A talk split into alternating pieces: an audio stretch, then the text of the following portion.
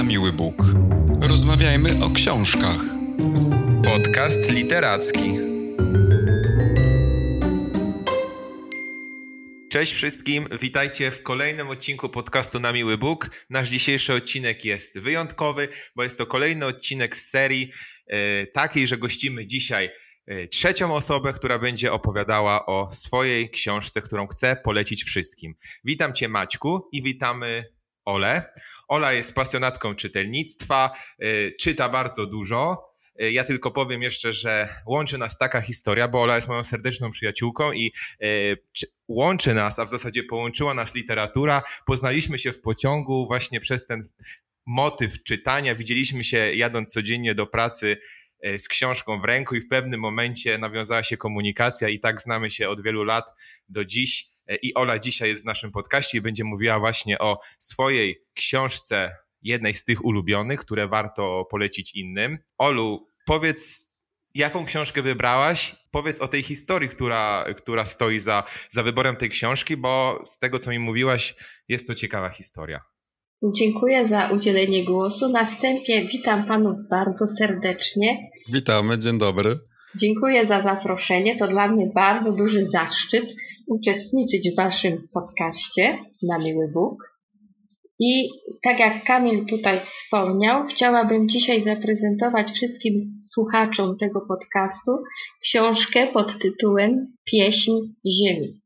Autorką tej książki jest Robin Wall Kimmerer. Książka została w naszym kraju wydana w 2020 roku a wydało tę książkę wydawnictwo Znak Literator, Litera Nowa. Tłumaczyła Monika Bukowska.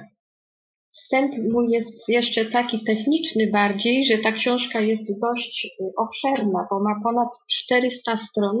Napisana jest, wydrukowana małą czcionką i może to zniechęcić ewentualnych czytelników. Jednak ze względu na treść, ze względu na piękno, i na fakty, które są tutaj przedstawiane i poruszane, jednak bardzo bym serdecznie polecała i radziła, żeby się nie zniechęcać ani małą czcionką, ani obszernością tej książki. Olu, właśnie, to co to są za treści?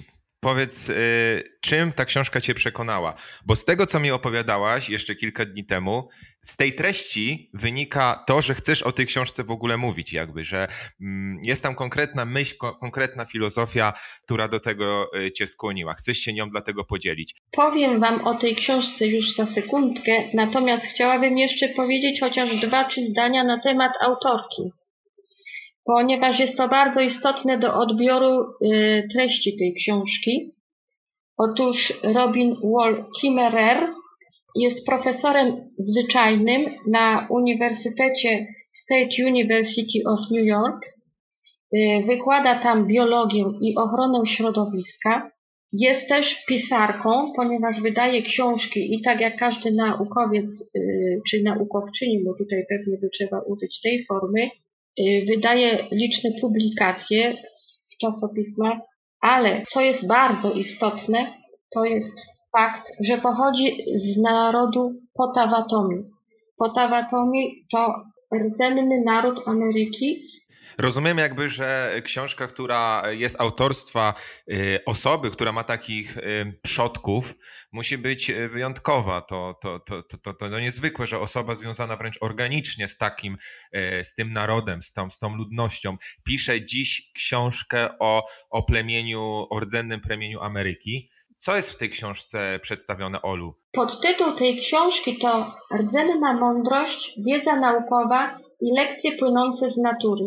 I właśnie wszystkie te trzy najważniejsze elementy w tej książce są przedstawione. Ale Kimmerer nie jest widziana przez pryzmat tej książki jako naukowczyni, jako pani profesor, ale również jako miłośniczka natury, przyrody, związku z historią, z mądrością właśnie jej przodków. To bardzo rzutuje na to, co ona głosi, to, co ona teraz zawiera w swoich publikacjach. I to jest właśnie tą odrębnością, tym moim osobistym zachwytem. I Dlaczego polecałabym bardzo tę książkę? Ponieważ ona nie tylko trafi do, trafia do czytelniczego umysłu, ale również ona porusza serce. Ona bardzo działa też na emocje, ale to bardzo w sposób pozytywny. Zdaję sobie sprawę, że są poruszone kwestie, które są dla nas mniej przychylne, mniej przyjemne, ponieważ piszę również o dewastacji środowiska. Natomiast w taki sposób opisuje i tak łączy legendy, historię, mądrość Indian jako pierwszych narodów y, z wiedzą naukową, że to ubogaca, poszerza niezmiernie wiedzę. Przed przeczytaniem tej książki Moja wiedza na temat Indian, rdzennej ludności w ogóle Ameryki była w zasadzie znikoma i oparta na paru westernach, jakichś książkach o Winnetu i to było przynajmniej, owszem w dorosłym życiu czytałam kilka artykułów, ale to było wszystko, co wiedziałam na ten temat.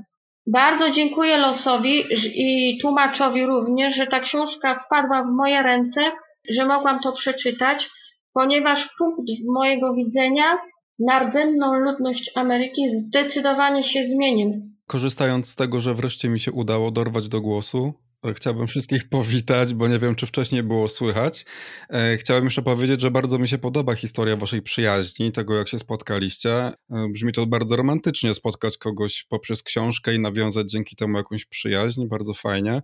Natomiast faktycznie, jak wspomniałaś o autorce, to od razu zainteresowało mnie to niezwykłe połączenie jej pochodzenia i tego, czym się zajmuje, że jest właśnie profesorką botaniki i zastanawiałem się, jak można połączyć naukę z emocjami, bo one zazwyczaj w parze nie idą. Nauka jest raczej obojętna na emocje. W tej książce ona bardziej właśnie podchodzi tak sentymentalnie do, do przyrody, do świata, czy jednak właśnie bardziej naukowo? Czy powiedziałabyś, że jest to zbalansowane? Ja powiedziałabym osobiście, że to jest bardziej zbalansowane.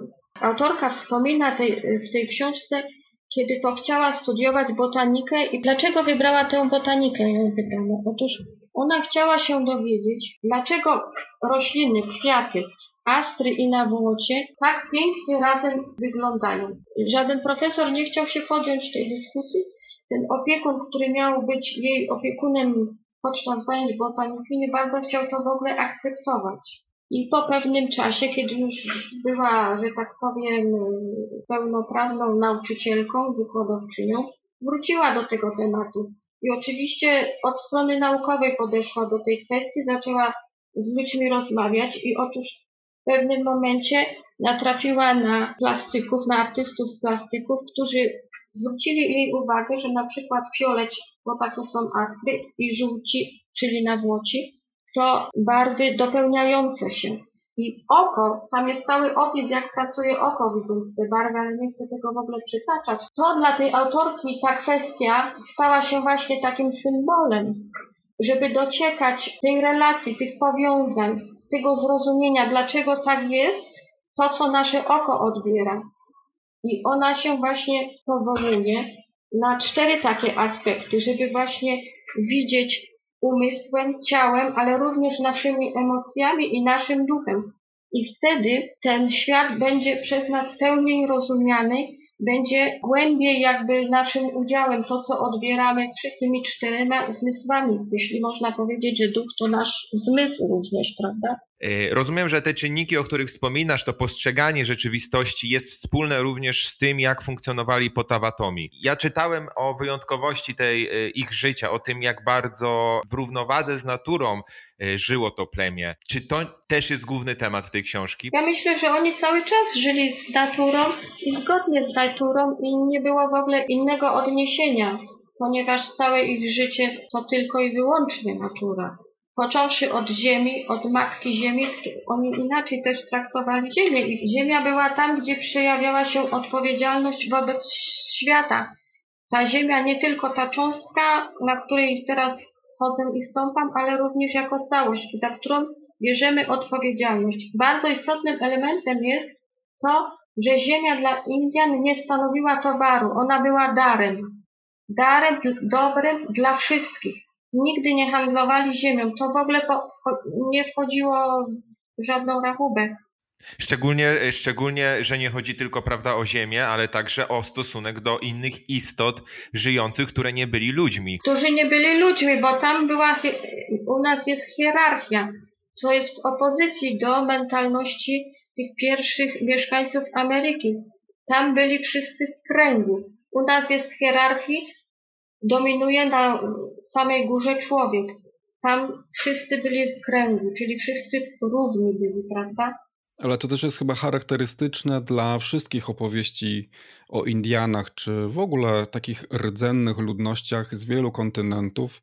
Animizm, który występuje wśród nich, czyli zakładanie, że właśnie flora i fauna, te wszystkie istoty również po prostu mają ducha i w związku z tym są traktowane równorzędnie. Tak, tam jest też piękne zdanie, że człowiek przybył na Ziemię na samym końcu. I ludzie są określani jako młodsi bracia. I to ludzie, jako najkrócej żyjący na tej ziemi, mają najmniejsze doświadczenie, więc tylko i wyłącznie pozostaje im uczyć się od tych, którzy już byli, od właśnie, tak jak wspomniałeś, od roślin, od zwierząt. I nauczyć się żyć. I to jest dla mnie na przykład coś wielkiego. To równouprawnienie występowało nawet na poziomie języka, prawda? Równouprawnienie na poziomie języka, ale również na poziomie płci, bo oni nie odróżniali, że jest kobieta, mężczyzna.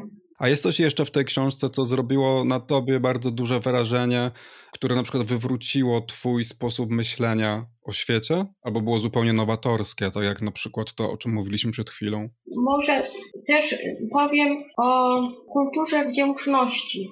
Tam trzeba by było jeszcze dopowiedzieć do kultu, o kulturze daru, może w jednym chociaż zdaniu, kiedy to mówiłam o ziemi. Kultura daru wśród Indian jest bardzo, była rozwinięta. Nikt nie gromadził czegoś dla siebie, tylko jak ja coś mam, czy wie, jakąś wiedzą dysponuję, to dzielę się z inną osobą.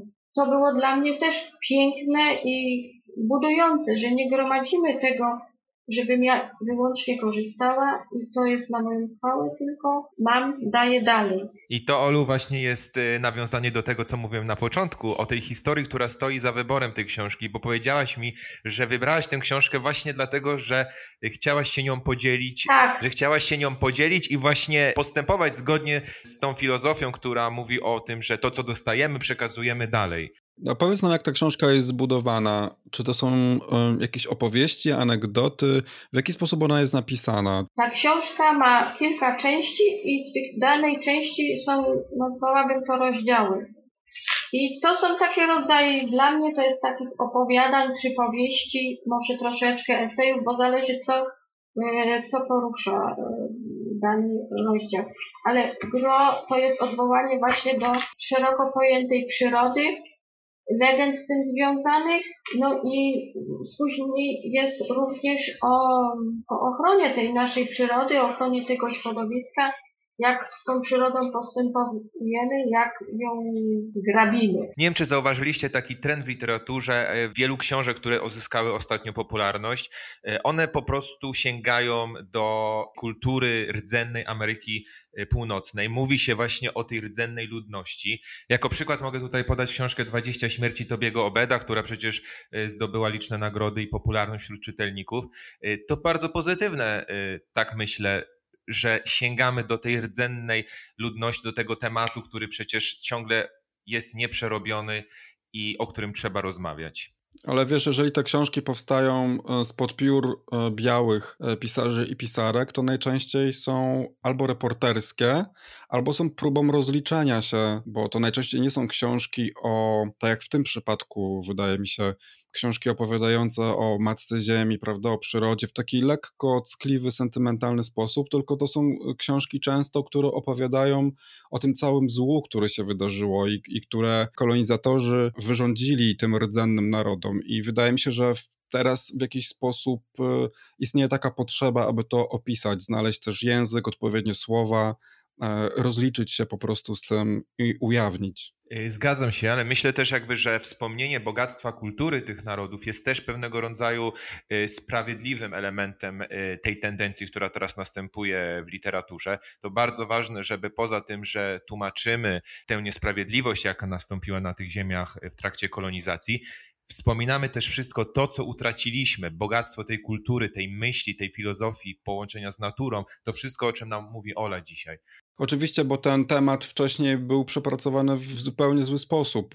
Padły już westerny, opowieści o Winnetou, książki Karola Maya, to przecież to, w jaki sposób są e, pokazywani Indianie, to najczęściej jest bardzo stereotypowe, ma niewiele wspólnego z prawdą. I teraz to, te wszystkie książki, które powstają teraz, oczywiście są też taką próbą opisania tego świata, zanim on na przykład zginie do reszty, prawda? I opisania go w sposób wreszcie taki, na jaki ten świat zasługuje, bo to, co było wcześniej, oczywiście e, mija się zupełnie z prawdą. A świat rdzennych mieszkańców Ameryki jest bogaty i istnieje też coś w rodzaju ich mitologii, Olu, prawda? E, oni też mieli swoje legendy, które mówią o tym, jak świat został stworzony. Tak, tak. Może opowiem w takim razie historię o Wendigo. Wendigo to rodzaj potwora, który ma około 3 metrów wzrostu, włosy ma białe jak śnieg i najczęściej y, opowieści o Wendigo były w części północnej Ameryki, tam gdzie często były długie zimy, gdzie było dużo śniegu, wielkie zaspy śnieżne i w okresie zimy często brakowało pożywienia. Historia mówiła, czy legenda mówiła o tym, że Wendigo, kiedy ugryzł kogoś, również ta e, ofiara jego zamieniała się w Wendigo. Nieszczęście Wendigo polegało na tym, że on nie mógł nigdy trafić do świata duchów, jako że jego istotą był wieczny głód, wieczne nienasycenie i ten głód nie mógł być nigdy zaspokojony. I dziś ten mit Wendigo również e, żyje i daje nam świadomość, jak y, ludzie niegdyś y, odbierali ten świat. Tam autorka y, właśnie pisze, dlaczego legenda o Wendigo była tak popularna i tak często przekazywana nawet dzieciom jako bajka taka ku przestrodze. Otóż wśród plemion Indian człowiek musiał być tak wychowywany, aby miał ukształtowany charakter, gdzie będzie odporny na wszelkie pokusy, na wszelką zachłanność, na jakąś niekontrolowaną e, chęć posiadania czegoś. Wśród Indian była taka zasada, że jeżeli jednostka była za bardzo chciwa, za bardzo żądała dóbr, ona e, była usuwana wręcz z grupy. Najpierw była pouczana, wyjaśniano jej, dlaczego nie może tak robić, a później, kiedy się nie podporządkowywała, ona była ze społeczności po prostu usuwana. Także tutaj też widzimy różnicę między naszą, można powiedzieć, mentalnością a Indian, bo u nas jest raczej jednak dominacja tego, żeby posiadać, żeby mieć i jednostka, żeby posiadała wiele dóbr. Tam nie było to, to do przyjęcia, ponieważ każdy y, musiał się dzielić z tym, co ma, na zasadzie kultury właśnie daru, przekazywania to, co mam, daję drugiej osobie. Nie mogę żądać dla siebie zbyt wiele, tylko trzeba się dzielić. Nie wiem, czy zwróciliście uwagę, ale właśnie te legendy Wendigo przeniknęły też do popkultury, bo one pojawiały się w książkach Stephena Kinga między innymi. Też mi się tak trochę to Wendigo kojarzy z zombie, które e, w popkulturze, w kinie w komiksie też e, się pojawiają i w grach komputerowych i, i, cieszą się wielką popularnością. A gdybyś Ola miała podsumować tę książkę już tak na koniec naszej rozmowy e, jednym krótkim zdaniem, co byś o niej powiedziała? Gorąco polecam, a ponadto trzeba to podkreślić za autorką, że istniejemy dzięki Ziemi i że razem z nią, z Matką naszą Ziemią, tworzymy spójną pieśń istnienia. I tak też Ola dzisiaj e, podzieliła się z nami swoją treścią, nie zostawiłaś jej dla siebie, tylko zaszczepiłaś w nas być może takie ziarenko ciekawości na temat tej kultury i tego podejścia do świata. Olu, dziękujemy Ci bardzo za tę opowieść o tej kulturze. My słyszymy się w kolejnym odcinku. Zachęcamy Was do przeczytania Pieśni Ziemi i do usłyszenia. Dziękuję bardzo. Dziękujemy bardzo, do usłyszenia. Na miły Bóg. Rozmawiajmy o książkach. Podcast literacki.